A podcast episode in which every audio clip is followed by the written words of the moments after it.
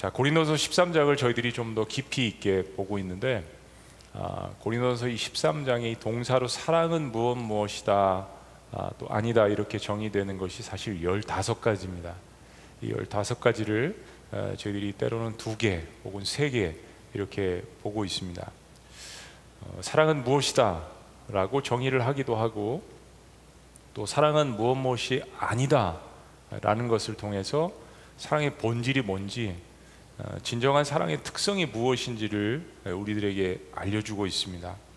특별히 오늘 이제 5절 말씀을 보면 물에 행하지 아니하고 자기의 유익을 구하지 아니하고 또 성내지 아니한다라고 이야기합니다. 5절의 이 세 가지는 어, 공통된 점이 있습니다. 이게 자기 중심적인 것이 아니라 물론 사랑 전체가 그렇지만 특별히 이 세 문장은 아, 이타적이라는 것입니다. 오늘 이 말씀을 여기에 나타난 이 세 가지 문장을 우리 하나하나씩 좀 살펴보기를 원합니다. 첫째는 어, 사랑의 정의는 사랑은 무례히 행하지 않는다라는 거죠. 전체 15가지에서 보면 이거 여섯 번째입니다. 사랑의 정의는 뭐 하지 않는다고요? 무례히 행하지 않는다. 예의에서 벗어난 행동을 하는 그런 경우를 이야기합니다.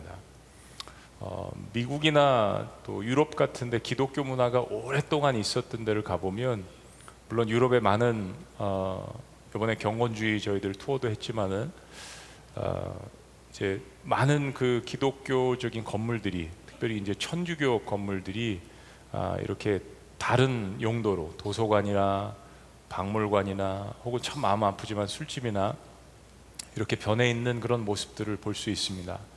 더 많이 바뀔 거고요. 어, 또 미국은 아직 그렇지는 않지만 어, 중간 중간 그런 교회들을 보기도 합니다. 한때는 굉장히 흥황했던 교회인데 가보면 뭐 한 2천석인데 성도님들은 한 3, 40명 음, 나이 드신 분들만 앉아 있는 그런 모습들도 어, 볼수 있었습니다. 그럼에도 불구하고 오랫동안 기독교가 자리 잡고 있었던 곳에는 기독교의 문화가 남아 있습니다. 어, 남이 오면 먼저 문을 열어준다든지 엘리베이터에 탈 때도 꼭 다른 사람이 어, 타고 들어오는 것을 서로가 배려하는 그런 마음들이 있습니다. Lady first, 어, 여자 먼저라는 이 말 속에서는 상당히 크리스찬 그 기독교적인 문화가 녹아져 있는 것을 알 수 있습니다. 어, 남자가 가서 어, 여자가 차에 탈 때 문을 열어주는. 저도 한동안은 열심히 했는데 시간이 지남에 따라서 어, 이게 잘 또 안 될 때가 있더라고요. 처음엔 열심히 했어요. 어, 기독교적인 이 문화가 그, 교회가 어려움에도 불구하고 깊숙이 자리 잡고 있는 곳곳에 이런 것들을 볼 때 기독교 문화라는 것이 다른 사람을 배려하고 존중한다라는 거 이게 상당히 우리가 깊이 기억해야 될 아, 필요성이 있다고 생각합니다. 예의라고 이야기를 하죠. 매너라고 이야기를 합니다. 기독교인들 다운 매너와 기독교인들 다운 예의 범절이 있는가? 이건 우리가 한국 사회를 바꿀 수 있는 것이죠. 어, 버릇없이 행동하는 거, 또 유치하게 행동하는 거. 사랑은 다른 사람들이 돈이 없다라고 가난하다고 어, 배운 게 없다고 신분이 낮다고 업신여기지 않습니다. 만약에 하나님께서 우리를 그거에 따라서 우리를 대우하신다면 우리가 어떻게 이 자리에 앉아 있을 수 있겠습니까? 하나님도 우리를 그렇게 대우하시지 않는다라는 거. 아니 우리의 중심을 보신다라는 거.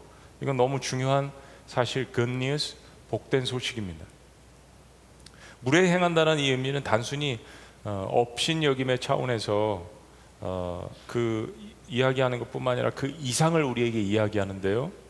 아주 어, 수치스러운 행동까지 포함합니다. 바로 로마서 1장에 나와 있는 동성행위까지 이야기를 합니다. 이건 사실 상대방에 대한 무례뿐만이 아니라 여러분 생각해 보세요. 어, 하나님께 대한 무례함입니다. 하나님께 대한 무례함. 하나님께서 이 세상에 창조 질서를 만들어 놓으셨잖아요. 그 창조 질서를 어긴다라는 것은 하나님에 대한 무례함에 나가게 되어 있는 것입니다. 단순한 말과 행동이 아니라는 것입니다. 이 무례함 속에는 가치관까지 포함되어 있다는 것입니다. 물의 반대는 존중이죠. 어, 상대방의 어떤 그 말과 행동을 그 사람 차원에서 이해해 주는 것입니다.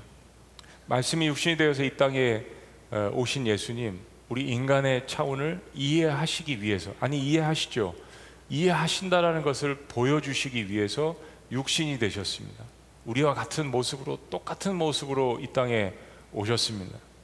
어, 웃으실 줄 알고 울 줄 아시고 힘들어 하실 줄 알고 외로워 하실 줄 알고 화내실 줄도 알고 어, 같이 제자들과 함께 식사도 하시고 우리 인생이 겪는 그런 과정들을 주님께서 겪으신다라는 거 우리의 인생을 존중하시고 이해하신다라는 그 하나님의 마음을 아들을 통하여서 우리에게 보여주신 것이죠.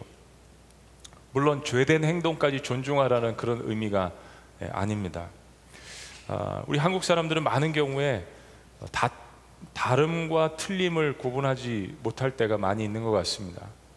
어, 건전한 대화 문화가 우리에게 좀 더 필요한 것 같습니다. 어, 제가 뭐 미국에서 생활을 했기 때문에 조금 그 비교할 수 있는 차원에서 생각을 해본다면 저 역시도 이제 그런 어려움을 미국 가서 많이 겪었는데요. 아, 미국 사람들은 어렸을 때부터 학교에서 public speech 그러니까 대중 어, 연설이라든지 이런 것들을 아이들에게 하게 합니다. 우리는 사실 주입식 교육이 많아 많기 때문에 요즘이야 좀 많이 달라지긴 했지만 아이들이 앞에 나와서 남 앞에서 어떻게 이야기를 하고 다른 사람들과 어떻게 사귐을 하고 대화를 이끌어 나가는지 또 특별히 토론을 하는지 얼굴을 붉히지 않고 자기의 주장을 어, 설득력 있게 이야기를 하면서도 상대방을 미워하지 않고 어, 그것이 싸움이 되지 않도록 하는 이런 방법에 대해서 사실은 우리는 많이 익숙하지 않습니다. 자기 중심의 대화법이 많이 자리 잡고 있는 것이죠. 건강한 토론 문화가 형성이 되어 있지 않습니다. 이걸 사실 국회에서도 저희들은 많이 보고 있죠. 어, 우리 한국적인 어떤 문화가 거기에 그냥 다 쏠려서 우리가 볼 때 유치한 이야기도 참 많이 합니다. 어, 정말 중요한 국가의 대사를 이야기해야 되는데 말꼬리 잡는 이야기를 많이 하죠. 국민들의 마음이 참 불편합니다. 그런 모습들을 볼 때마다. 뭐 어떡하겠어요. 우리 한국적인 전반적인 모든 문화를 사실은 거기에서 대중적으로 어, 나타내고 있다라는 것을 저희들이 볼 수가 있습니다. 그러니까 이게 형성이 안 돼 있다 보니까 화법에서 어, 직설적으로 상대방을 무시할 때가 많은 거예요. 근데 이게 참 이중적인 모습이 있는 게 우리 안에 유교 문화가 깊숙이 자리를 잡고 있어서 어, 내가 원하는 것을 이야기할 때는 굉장히 우회적으로 가리킵니다. 아, 왜 그거 있잖아. 어, 저거 있잖아. 내가 좋아하면서도 거기에 대해서는 굉장히 유교적인 문화 때문에 그게 어디에 가장 많이 나타나 있냐면 음식을 권유를 받을 때 어, 정말 먹고 싶어요. 그런데 아, 괜찮습니다. 괜찮습니다. 괜찮습니다. 이걸 세 번까지 제가 미국에서 저희 아이들을 키우면서 이걸 설명하느라고 정말 진땀을 뺐습니다. 여러분 저기 미국 사람들 그런 그 서양적인 문화를 갖고 있는 사람들한테 한번 물어보세요. 그러면 어, 여러분에게 두 번 묻지 않습니다. 이거 먹고 싶으세요? 아니요. 그러면 오케이. 아니 사실대로 이야기한 거니까 그렇게 받아들이는 거예요. 우리는 두 번, 세 번 물어보는 것을 예의라고 생각하고 또 노라고 두 번, 세 번 대답하는 것을 예의라고 배우고 이제까지 살아왔습니다. 이게 상대방과 나와의 관계 속에서 서로를 굉장히 불편하게 만들고 지금 우리가 어, 키우고 양육하는 MZ 세대들은 젊은 세대들은 여기에 대해서 상당히 불편한 마음을 갖고 있음에도 불구하고 그들 역시 또 유교적인 이런 사고 방식들이 많이 자리 잡고 있는 것을 어, 보게 됩니다. 그런데 역설적으로 상대방을 폄하하는 데 있어서는 굉장히 질설적인 거예요. 내가 원하는 것에 대해서 이야기할 때는 아유 그거 있잖아요. 아유 뭐 다음에 그러나 상대방에 대해서 이야기하고 폄하하는 데 대해서는 굉장히 질설적인 그런 경향이 경향이 있다라는 것을 우리가 보게 됩니다. 이 이중성의 대화법. 그 서양 사람들이 한국에 와서 문화를 이해하고 한국말을 이해할 때 이 문장 뒤에 숨어 있는 의미가 무엇인지 이것을 유학생들이 굉장히 어려워한다라는 이야기를 종종 듣습니다. 뭐 물론 이것도 하나의 어, 문화기는 하죠. 근데 그리스도인이 되어서 정말 중요한 것이 무엇인지 오히려 내가 원하는 것은 솔직하게 이야기를 어, 하고 상대방을 폄하하고 상대방을 내리는 일에 대해서는 어, 하지 않으려고 노력을 하는 혹은 최대한 직설적이지 않게 표현을 할 줄 아는 이것이 오히려 반대적인 기독교인의 문화라고 생각을 합니다. 동시에 사람들 사이에서 다름의 문제가 많은데 이걸 모두가 틀림의 문제로 이해했을 때 나타나는 논쟁이 너무 많은 것이죠. 여러분 채소를 먹는 사람은 나쁜 사람이고 고기를 먹는 사람은 더 좋은 사람입니까? 어, 중국 식당에 가서 짜장면을 먹는 사람은 다 악한 사람들이고 짬뽕을 먹는 사람들은 좋은 사람들이고 여러분 그런 그 다름에 대한 어, 그 시각을 나쁘게 보는 것 그냥 쉬운 예로 말씀드렸지만 사실 우리의 사회 전반에서 너무 많이 나타나는 것입니다.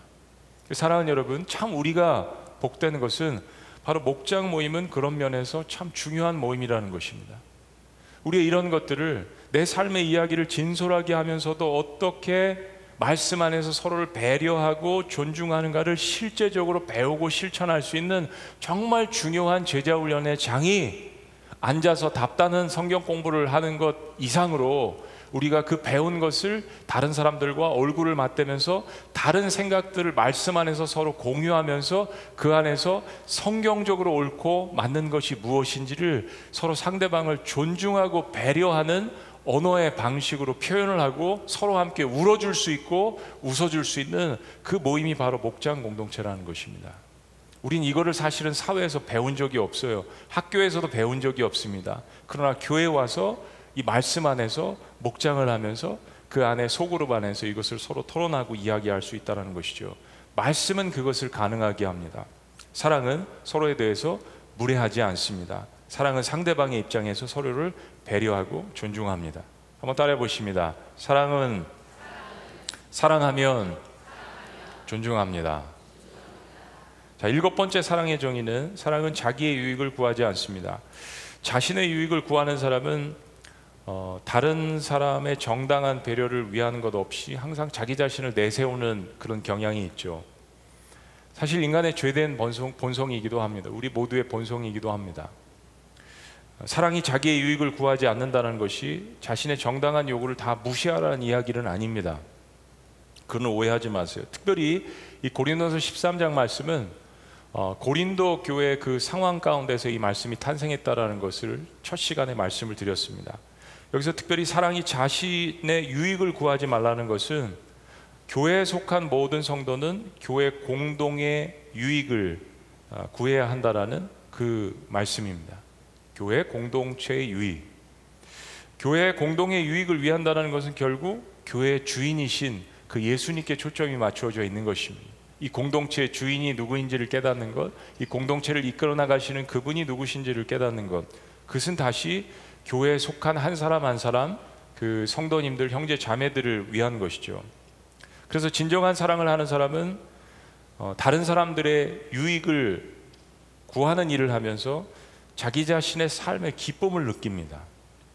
자, 다른 사람의 유익을 구하면서 내 삶의 기쁨을 느낀다라는 것. 교회 봉사 혹은 사회 봉사가 다 그런 것입니다. 왜 엑스트라의 시간을 내면서 여러분들은 교회 오셔서 예배하시고 또 섬김의 역할을 하십니까? 그리스도인이 아니더라도 이 세상 살아나가는 것이 너무 바쁜데 밖에서 사회 봉사를 하시는 분들이 있죠. 평생을 나 자신만을 위해서 살아왔는데 거기에 진정한 만족과 기쁨이 없다라는 것을 어느 순간에 삶 가운데 어느 스테이지에서 깨달으면서 다른 사람들을 위한 섬김을 통해서 인생에 정말 맛보지 못했던 진정한 기쁨을 맛본다라는 고백을 우리는 종종 듣습니다. 봉사도 어, 나를 위한 방편으로 시작하면 나중에 이게 다툼이 됩니다. 내가 드러나야 되기 때문에 그렇죠. 철저히 다른 사람을 위한 교회 공동체를 위한 방편으로 봉사를 시작하면 그게 진정한 사실은 그리스도 안에서 자아 실현이 되는 것입니다. 봉사를 하는 목적의 첫 번째가 자아 실현이 먼저 되면 어떻게 일을 하다가 쉽게 지칩니다. 쉽게 탈진되고 쉽게 시험에 듭니다. 그러나 섬김의 첫 번째가 다른 사람의 유익을 위해서 시작한다면 시험이 와도 인내할 수 있죠. 왜냐하면 손해 본다라는 마음으로 시작했기 때문입니다. 내가 손해 볼 수 있다라는 마음으로 그래서 섬김은 결국 희생으로 연결되어지게 되어 있습니다. 일을 하다가 틀어지면 그래서 참을 수 있는 거예요. 왜냐하면 내 원래 첫 번째 목적이 나를 위한 자아 실현이 아니었기 때문입니다. 다른 사람의 유익을 위한 것으로 시작됐기 때문에 손해 볼 수도 있고 마음이 상할 수도 있고 그래서 틀어질 때 인내할 수 있게 되는 것입니다. 나의 유익을 위한 것이 아니라 다른 사람들의 유익을 위한 목적으로 처음부터 그렇게 봉사와 섬김을 시작했기 때문에 좀 더 인내할 수 있고 좀 더 멀리 갈 수 있고 좀 더 사랑할 수 있는 거죠. 그리고 무엇보다 그런 삶을 하나님께서 기쁘시게 보신다는 사실을 알기 때문입니다. 그게 그리스도인의 진짜 사랑의 실천이죠. 그런 의미에서 로마서 12장 16절 말씀은 굉장히 중요한 이야기를 우리에게 한다고 생각합니다. 다 같이 한번 읽어보시죠. 로마서 12장 16절 시작. 서로 마음을 같이하여 높은 데 마음을 두지 말고 도리어 낮은 데 처하며 스스로 지혜 있는 채 하지 말라. 높은 데 마음을 두고 시작을 한다면 굉장히 시험이 많으실 겁니다. 굉장히 마음 가운데 어려움이 많으실 거예요. 그런데 낮은 데 마음을 두고 예수 그리스도의 마음으로 시작을 하셨다면 멀리 갈 수 있는 거죠. 같이 갈 수 있는 것입니다. 이해할 수 있는 것입니다.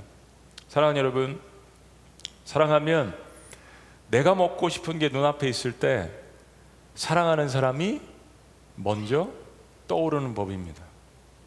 여러분 음식 요즘에 최근에 드시면서 지난 일주일 동안 어, 사랑하는 사람이 음식 드시는데 떠오르셨던 분들 한번 손들어 보세요. 마음적으로 손들어 보셔도 돼요. 많이 손 드셨네요. 좋은 음식 먹고 좋은 곳에 있으면 사랑하는 사람이 생각이 납니다. 그런데 지난 한 달 동안, 지난 두 달 동안 단 한 번도 생각이 나지 않았다? 사랑하는 사람이 없을 수 있습니다. 여러분, 정말이에요. 정말이에요. 나의 만족만을 위해서 사는 게 인생이 아니잖아요. 그러려고 하나님께서 우리를 불러주신 것도 아니고 어, 아주 작은 예로 말씀을 드렸지만 좋은 음식을 먹고 좋은 장소에 있고 좋은 것을 보면서 살아가는 사람이 떠오르는 거.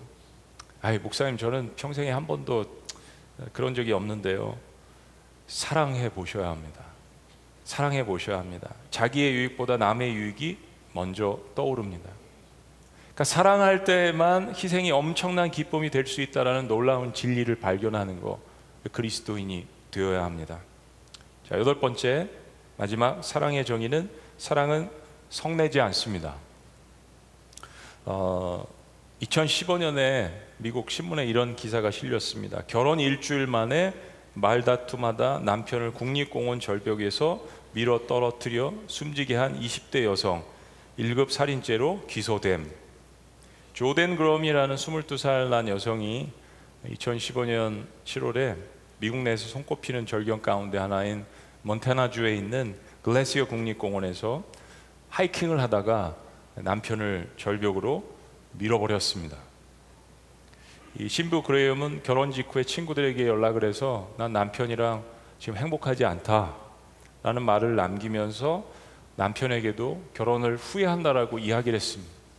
결혼에 대한 이 그 어려움 때문에 결혼 이게 하고서 며칠 있다 일어난 일입니다.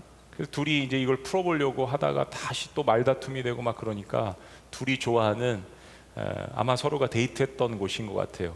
이 글래시어 국립공원을 어, 가서 우리가 거기서 풀어보자. 그래서 하이킹을 했습니다. 그래서 결혼 문제를 다시 이야기하고 풀어보려고 사실 간 건데 하이킹을 하다가 계속해서 또 다툼을 한 겁니다.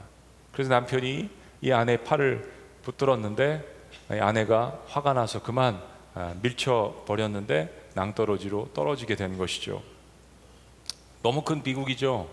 경찰 조사에서 어, 물었습니다. 왜 그렇게 했냐고. 그랬더니 이렇게 진술했습니다. 그냥 멀리 가버릴 수도 있었는데 홧김에 홧김에 두 손을 잡고 남편을 밀쳐냈는데 이로 인해서 남편이 사망했습니다. 여러분 이게 무슨 비극입니까, 그렇죠? 결혼한 지 일주일밖에 안 됐는데 제가 이 기사를 저희 아내한테 보여주면서 여보 결혼 일주일이 되었는데 어떻게 이런 일이 발생할 수 있냐? 남편이 죽었잖아요, 여러분. 그래서 제가 막 흥분하는 마음으로 저희 아내한테 감정이입이 돼서 결혼한 지 일주일이 됐는데 어떻게 이럴 수가 있느냐? 그랬더니 저희 아내가 굉장히 차분하게 이렇게 대답을 했습니다. 뭐 정말 죽이고 싶은 마음은 없었을 거예요. 여러분 그 의미를 한번 잘 생각을 해보세요. 저는 검사의 입장에서 저희 아내는 변호사 입장에서 이, 아, 이 그 여자의 입장에서 이 아내 된 마음을 이해하는 마음으로 이야기를 했던 것 같아요. 근데 갑자기 왠지 섬뜩한 느낌이 들었습니다. 아니, 어떻게 그렇게 잘 이해를 하지? 그러면서 제가 마음 가운데 평생 하나 결정한 게 있어요. 앞으로 절벽에는 절대 가지 말아야겠다. 그리고 높은 데 가서는 절대 싸우지 말아야겠다. 라는 그런 다짐을 했습니다. 한순간의 분냄을 참지 못하고 이제 막 출발을 시작한 신혼부부가 당한 이 비극 뭐 때문에 일어났습니까? 이, 이 자매가 검사한테 고백을 한 겁니다. 홧김에 홧김에 그걸 참지 못해서 자신도 1급 살인 혐의로 기소되는 인생의 막장을 가져왔습니다. 성내지 아니하며 성내지 아니하며 뭐가요? 사랑은 이 성내지 아니한다라는 개념은 무례히 행치 아니한다는 것과 같은 맥락을 볼 수 있습니다. 참된 사랑은 쉽게 화를 내지 않습니다. 여기서 성낸다는 문체적인 의미가 성미가 까다로운 또 흥분하기 쉬운 모욕에 과민한 이런 걸로 해석이 됩니다. 이런 성격은 자신을 방해하는 모든 사람들에게 화를 낼 수 있습니다. 어떤 의학 보고서를 보면 이제 화를 내는 것이 화학적인 그 어, 뇌에 유전자가 있기 때문에 화학적인 그런 문제도 있다라고 이야기를 하고 또 정설로 많이 받아들이기도 합니다. 그런데 하나님은 사랑이 성내지 아니하는 것이라고 오늘 분명히 우리에게 전달을 해주고 계십니다. 우리가 그런 열매를 맺을 수 있음을 확실하게 성경에서 이야기를 하는 거죠. 홧김에 우리가 수많은 일들을 그르칠 수 있다라는 것을 주님께서 우리를 생각하시면서 우리에게 주님께서 말씀을 해주시는 거죠. 사랑은 오래 참고 모든 것을 견딘다라고 이야기했습니다. 인내는 성령의 열매입니다. 그래서 우리는 상대방에 대해서 무례하고 또 쉽게 화를 내지 않는 것을 훈련해야 합니다. 훈련하는 것이 중요합니다.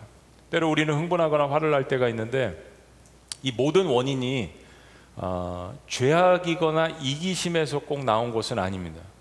우리가 화를 내고 성을 낼 때 죄와 이기심에서 나온 것도 있지만 모든 것이 다 그런 것은 아니라는 것을 여러분 오늘 이 시간 기억하셔야 합니다. 오히려 성냄의 많은 경우는 어, 완벽에 대한 집착에서 나올 수 있습니다.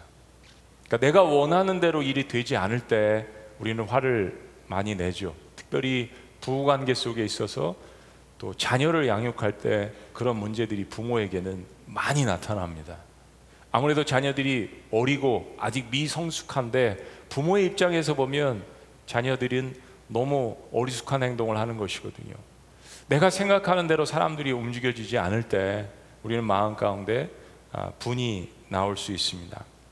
성냄은 성격에 상관이 없습니다.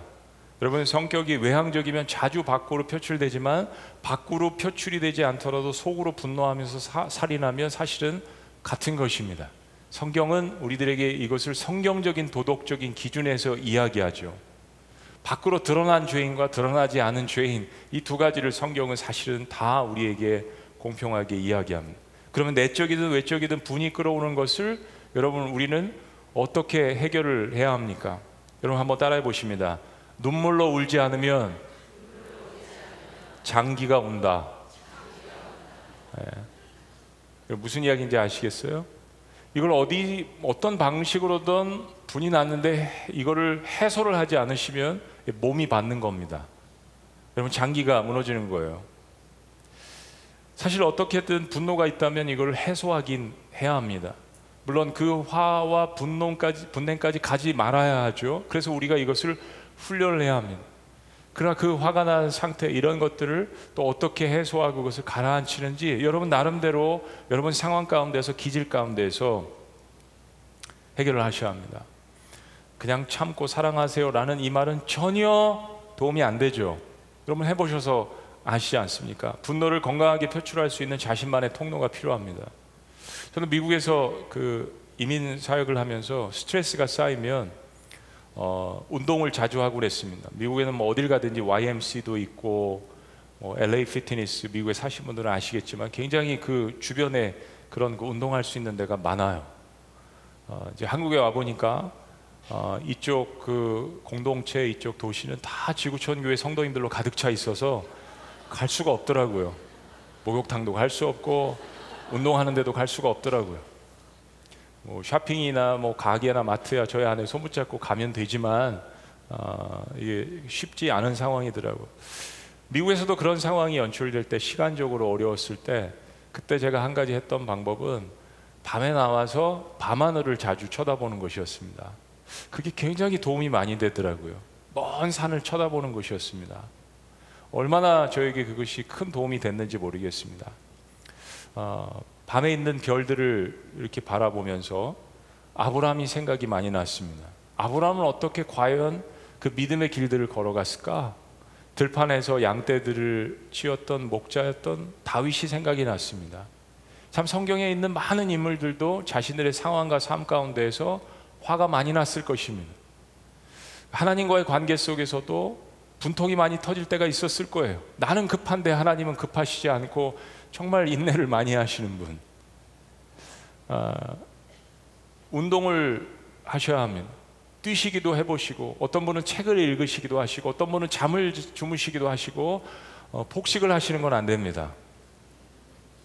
뭐 드라마를 보실 수도 있고 어떠한 방식으로든 좋은 방법으로 여러분의 분노를 해소하는 방법을 여러분들이 아셔야 합니다.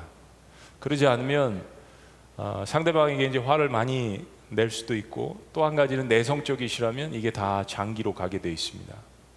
성경은 우리에게 굉장히 중요한 요소들을 많이 이야기합니다. 분노가 끓어오를 때 관계를 생각해야 합니다. 첫 번째는 지금 하나님과의 관계 속에서 나의 성냄이 옳은가? 성경에 있는 많은 영적인 인물들 가운데서 하나님 앞에 화를 낸 인물들이 많았습니다. 그렇죠? 사실 욥도 화가 났습니다. 모세도 화가 났습니다. 어, 완벽한 계획, 완벽한 열매는 오직 하나님만이 줄 수 있는 것임에도 불구하고 하나님의 영적인 사람들도 마음 가운데 어, 분노가 끌었던 것이죠. 하나님에 대한 분노라기보다는 자신들이 이끄는 사람들, 자신들과 관계했던 사람들 속에서 있었던 그런 그 어려움들, 어, 분노가 차올랐었습니다. 그렇다고 나와 사람들을 게으름에 놔두라는 그런 말씀은 아니죠. 그러나 최선을 다하는데도 그런 상황에 처해 있을 때는 하나님께 맡기는 것이 필요합니다. 야고보서 1장 말씀은 우리에게 굉장히 중요한 어, 교훈을 주고 있습니다. 다 같이 한번 읽어보시죠. 다 시작. 내 사랑하는 형제들아, 너희가 알거니와 사람마다 듣기는 속히 하고 말하기는 더디하며 성내기도 더디하라. 사람의 성내는 것이 하나님의 의를 이루지 못함이니라. 하나님도 우리 어, 참을성 없고 화내고 분노하는 것 아십니다. 그래서 어, 완벽을 이야기하시는 것보다 보세요. 다시 한번 사람마다 듣기는 속히 하고 말하기는 더디하고 성내기도 더디하라고 이야기했습니다. 이건 뭐를 전제하는 거죠? 성을 낼 수 있다는 거죠. 성내기를 뭐라고요? 더디하라. 하나님 굉장히 지혜로우신 분이고 마음의 폭이 넓으신 분입니다. 다 아신다라는 거죠. 성내기를 더디하라. 사람의 성내는 것이 하나님의 의를 이루지 못함이니라. 하나님과의 관계 속에서 내가 지금 이 상황 가운데 화를 내는 것이 옳은가 살펴보라는 것입니다. 두 번째는 사람들과의 관계 속에서 오늘 나의 성냄이 타당한가 다시 한번 그 장면과 그림을 생각해 보라는 것입니다. 다시 한번 리뷰하면서 마음 가운데 분통이 더 일어날 수도 있지만 그리스도인으로서 다시 한번 하나님이 주시는 말씀 가운데 조명해 보는 거죠. 분을 내더라도 해가 지기 전에 그것을 하나님 앞으로 가져가는 영적인 훈련이 필요합니다. 즉 하나님께 가져가서 하나님의 음성을 듣고 빨리 사람들과 회복하는 것이 필요합니다. 그리스도인이 죄에 대해서 불의에 대해서 분노를 갖는 것은 어, 당연한 것이죠. 죄에 대한 분노, 어, 악에 대한 분노, 사랑의 속성에는 거룩한 분냄도 포함이 되어 있습니다. 어, 다음번에 우리가 묵상할 것이지만 사랑은 불의를 기뻐하지 아니한다라고 이야기합니다. 사랑은 불의를 기뻐하지 아니한다. 진리와 함께 기뻐한다. 정당한 분노가 교회 역사 속에 있었습니다. 성경에도 있죠. 사도 바울도 정당한 분노를 냈습니다. 의로운 분노가 성경에 사실 여러 번 기록, 기록되어 있습니다. 하나님의 사랑을 그냥 달콤한 이 세상이 표현하는 솜사탕 정도로 생각하면 말씀을 잘못 이해하는 것입니다. 하나님의 사랑은 굉장히 깊고 넓고 심오하고 그 하나님의 사랑에 하나님의 은혜와 사랑만 담겨져 있는 것이 아니라 하나님의 정의와 거룩도 담겨져 있어서 그래서 하나님의 사랑은 완벽한 것입니다. 대표적으로 예수님의 분노와 성냄과 독설이 있죠. 침례 요한의 분노와 독설이 있습니다. 바울도 아덴에서 우상들을 보았을 때 어, 거룩한 의의 분노로 가득 찼습니다. 구약에 있는 선지자들 인간의 죄악에 대한 하나님의 진노하심과 노를 발하는 것 잘 기록이 되어 있습니다. 다른 사람이 불의를 당하는 것을 무관심하거나 하나님의 거룩하심에 해가 가는 일을 막는 것에 대해서 회피해서는 우리는 안 됩니다. 사랑에는 그래서 진리와 함께 기뻐하는 용기가 필요합니다. 악을 그냥 참관하는 것, 다른 사람들이 악에 대해서 당하는 것을 그냥 보고 있는 것, 이것도 사랑의 속성은 아닙니다. 그러나 또한 이러한 사실이 정의에 대해서 어떠한 종류의 폭력을 정당화하지는 않습니다. 그래서 어려운 거죠. 사랑을 누가 쉽다라고 이야기했습니까? 사랑은 어렵습니다. 그러나 그 사랑을 하는 과정 가운데 우리가 변화되는 것을 발견할 수 있습니다. 에베소 말씀이 분내지 않음과 진리와 함께 말함을 잘 정리해 줍니다. 에베소 4장 말씀 우리 함께 읽어 보시죠. 다 같이 시작. 그런즉 거짓을 버리고 각각 그 이웃으로 더불어 참된 것을 말하라.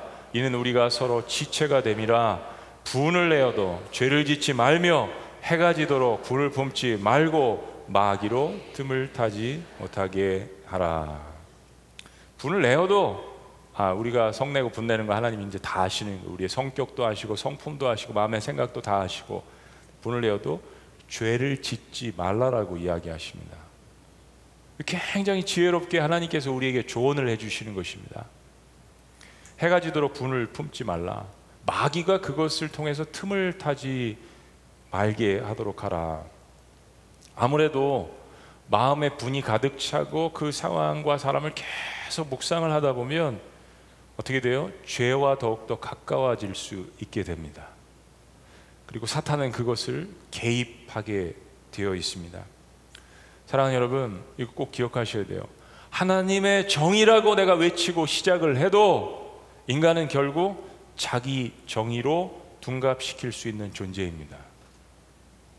우리가 그럴 수 있는 존재라는 것을 우리 누구나 다 인정을 해야 합니다. 때문에 마귀로 틈을 타지 못하도록 성령께 그 분노의 마음과 증오의 마음을 내어 드리는 것이 필요합니다. 그것이 하나님과 사람 앞에서 올바른 것입니다. 사랑하는 여러분, 저와 여러분들이 어, 천국에 가시면 어, 또 혹시 지옥에 가시면 어, 지옥에 가실 분은 없으시겠지만 천국과 지옥에 가시면은 어, 1미터 정도가 되는 긴 젓가락이 다 모든 사람들에게 제공이 된다는 것을 알고 계십니까? 네. 모르셨어요? 오늘 깨달으셔야 돼요. 천국에 있는 사람들은 서로 즐거워하면서 웃으면서 밥을 잘 먹으면 살이 통통하게 찌는데 지옥에 있는 사람들은 한 2주만 지나면 다 굶어서 죽는다고 합니다. 뭐 지옥에서 굶어 죽으면 또 어디로 가는지 모르겠지만 아, 그렇다는 이야기예요. 천국에 간 사람이나 지옥에 간 사람이나 팔 길이는 다 똑같이 마찬가지인데 무슨 일이 벌어졌을까요? 천국에 있는 사람들은 하나님 말씀에 순종적이어서 항상 다른 사람들의 유익을 생각하는 겁니다. 뭐예요? 서로가 그 긴 젓가락을 들고 상대방을 먹여주는 거죠. 나를 먼저 생각하지 않는 사람들이 천국에 온 거예요. 맛있는 음식을 보니까 상대방이 생각이 나는 거잖아요. 그래서 긴 젓가락이지만 뭐 두 손으로 하든지 힘이 세서 한 손으로 하든지 일묘태다는 젓가락으로 다른 사람들을 먹여줘서 천국에 있는 사람들은 늘 살이 통통 찌고 서로가 늘 웃고 어, 웃음소리로 인하여서 늘 잔치가 벌어진다는 것입니다. 그런데 지옥에 있는 사람들은 어떻게, 어떻게 되겠어요?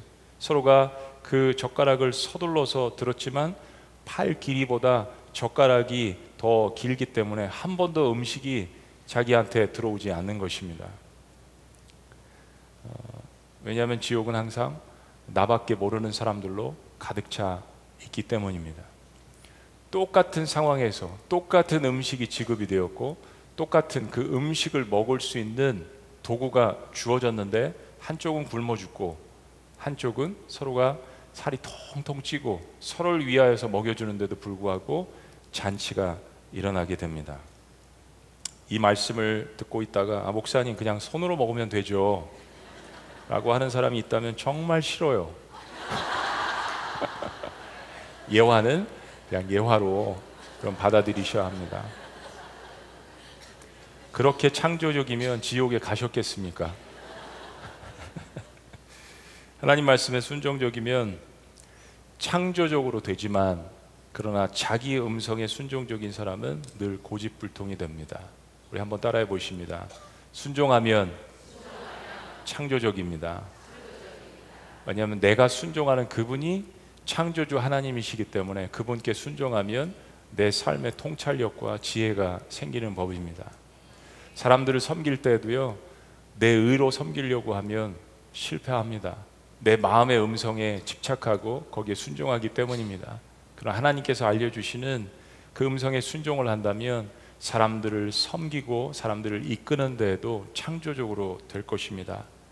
하나님은 고린도서 13장 말씀을 통해서 사랑을 알려주시지만 지식적으로 듣고 그냥 즐거워하라고 우리에게 이 말씀을 주신 것이 아닙니다. 젓가락의 순종과 실천이 없다면 울리는 꽹가리 시끄럽게 소리나는 징이 될 것입니다. 사랑은 자랑하지 않고 교만하지 않고 무례히 행하지 않고 자기의 유익을 구하지 않고 성내지 않는다라고 이야기합니다.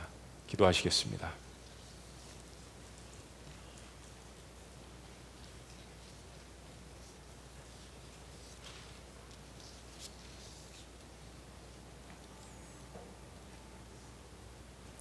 좋습니다, 여러분.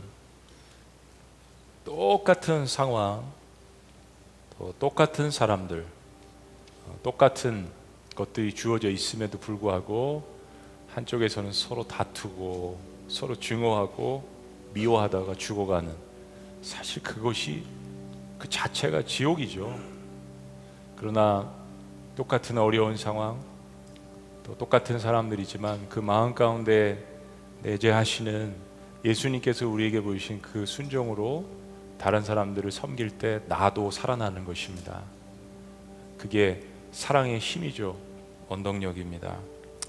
살아계신 하나님, 사랑은 자랑하지 않고 또 교만하지 않고 무례 행하지 않고 자기 자신의 유익을 구하지 않고 성내지 않는 것이라고 우리에게 말씀하신 것. 사랑이 아닌 것에 대해서 우리들에게 이야기하시며 사랑이 이타적인 것을 말씀해 주신 것 감사합니다.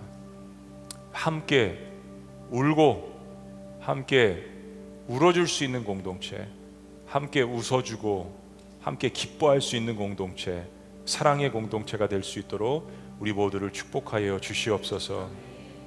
좋은 음식 먹을 때 사랑하는 사람 생각나는 것처럼 좋은 말씀 들을 때 사랑하는 사람이 생각날 수 있도록 우리 마음 가운데 함께하여 주시옵소서. 예수님의 이름으로 기도합니다. 네. 우리 자리에서 다 같이 일어나시겠습니다. 저희 교회 찬양 사역자들이 만든 너무 좋은 찬양들이 많이 있거든요.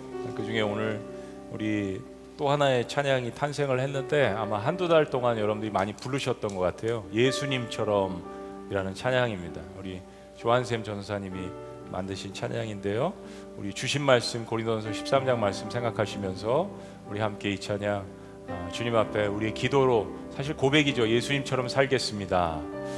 또 요한복음 시리즈의 또 주제죠. 예수님처럼 그렇게 살겠습니다. Just like Jesus. 예수님처럼 되기를 원합니다. 부족하지만 그렇게 되기를 원합니다. 우리 그런 마음으로 우리 고백하시겠습니다.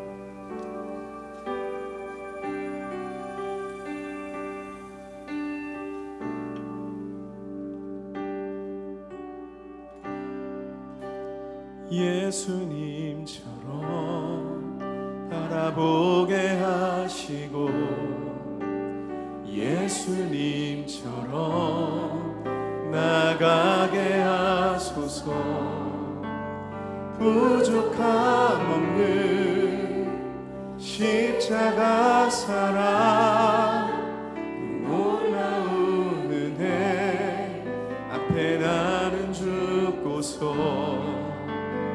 예수님처럼 사랑하게 하시고 사랑하게 하시고 예수님처럼 예수님처럼 살아가게 하소서. 살아가게 하소서.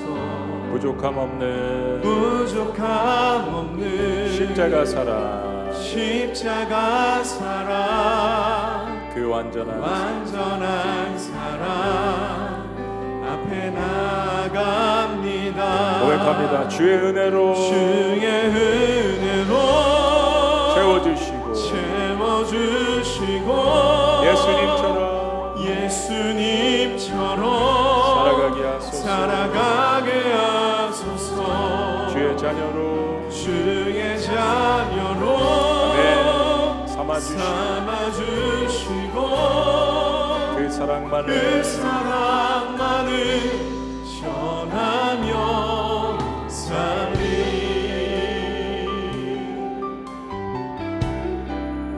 생각하면서 다시 한번 고백합니다. 바라보게 하시고 바라보게 하시고 예수님처럼 나가게 하소서. 부족함 없는 십자가 사랑 그 놀라운 죽고서. 예수님처럼 예수님. 사랑하게 하시고 사랑하게 하시고 예수님처럼 예수님처럼 살아가게 하소서. 살아가게 하소서. 부족함 없는 십자가 사랑 그 완전한 사랑 앞에 나갑니다. 주의 은혜로. 주의 은혜로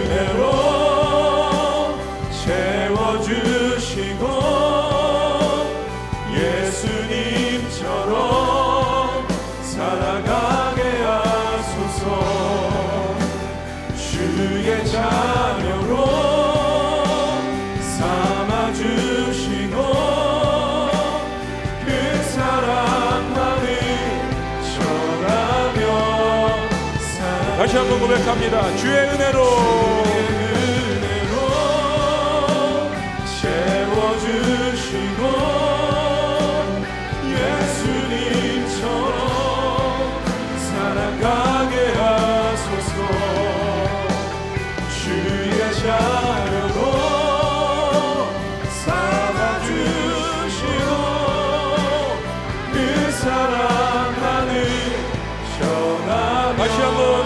고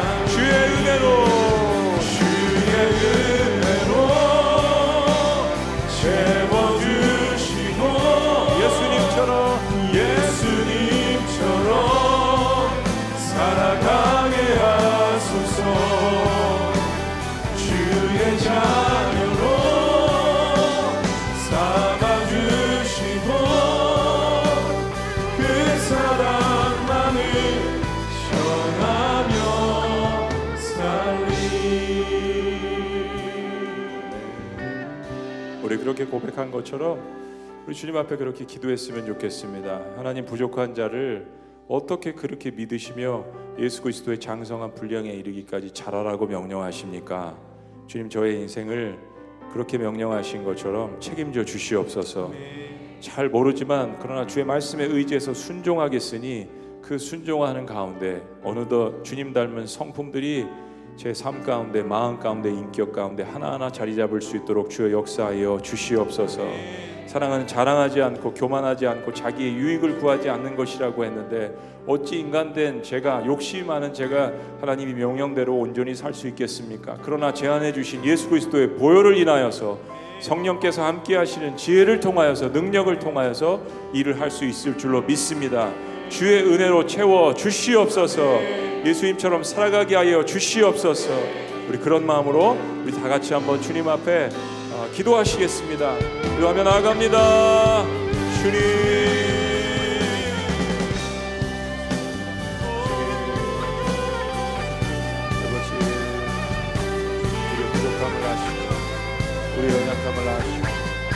우리의 성격 급함도 아시고 모든 완전치 아니함을 아시는 하나님 아버지 우리 안에 있는 모든 부족함과 완전함과 죄와 허물을 용서하시고 우리에게 찾아오신 주님 주님께서 보여주신 그 사랑이 무엇인지를 말씀을 통하여서 깊이 이야기하시고 주님 그렇게 살아갈 수 있도록 부족하지만 주님께서 함께하여 주시옵소서. 주님 주님. 아버지 아버지 주님